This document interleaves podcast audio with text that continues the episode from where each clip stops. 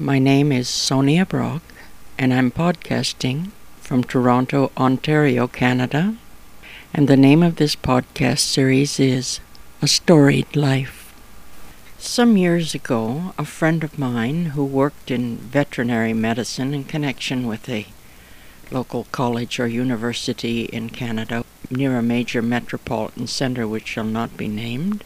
In any case, he, he worked in vet medicine there, and this is how he came to know of an unusual case involving an animal. There was a psychiatrist and his wife, and or some kind of shrink and his wife, and they lived in a small estate on the outskirts of the city, and they had a private zoo, whether for medical testing or, or I don't know what reasons, but in any case, one of the inhabitants of the zoo was a largish ape uh, whose name was Angel.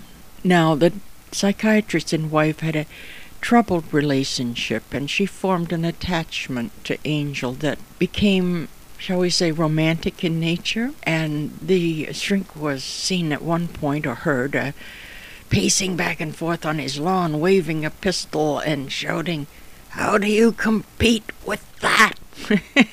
well, things went from bad to worse, and there was poison involved, uh, called thallium, and Angel was poisoned and had to lose some of his hair and show other symptoms, and I, I believe one of the other participants was poisoned, and eventually there was a, a murder-suicide thing going on there, and this involved testing, and Angel's remains ended up in the college or university veterinary lab where whatever tests they use in forensic science were used on him to determine if there was thallium involved and so forth, and there was. And it was necessary to preserve his remains as evidence. But apes are rather large, so in the due course of things, he was cremated and put in a nice jar or urn on the shelf, and some wag in the veterinary lab made a label for this jar and the label read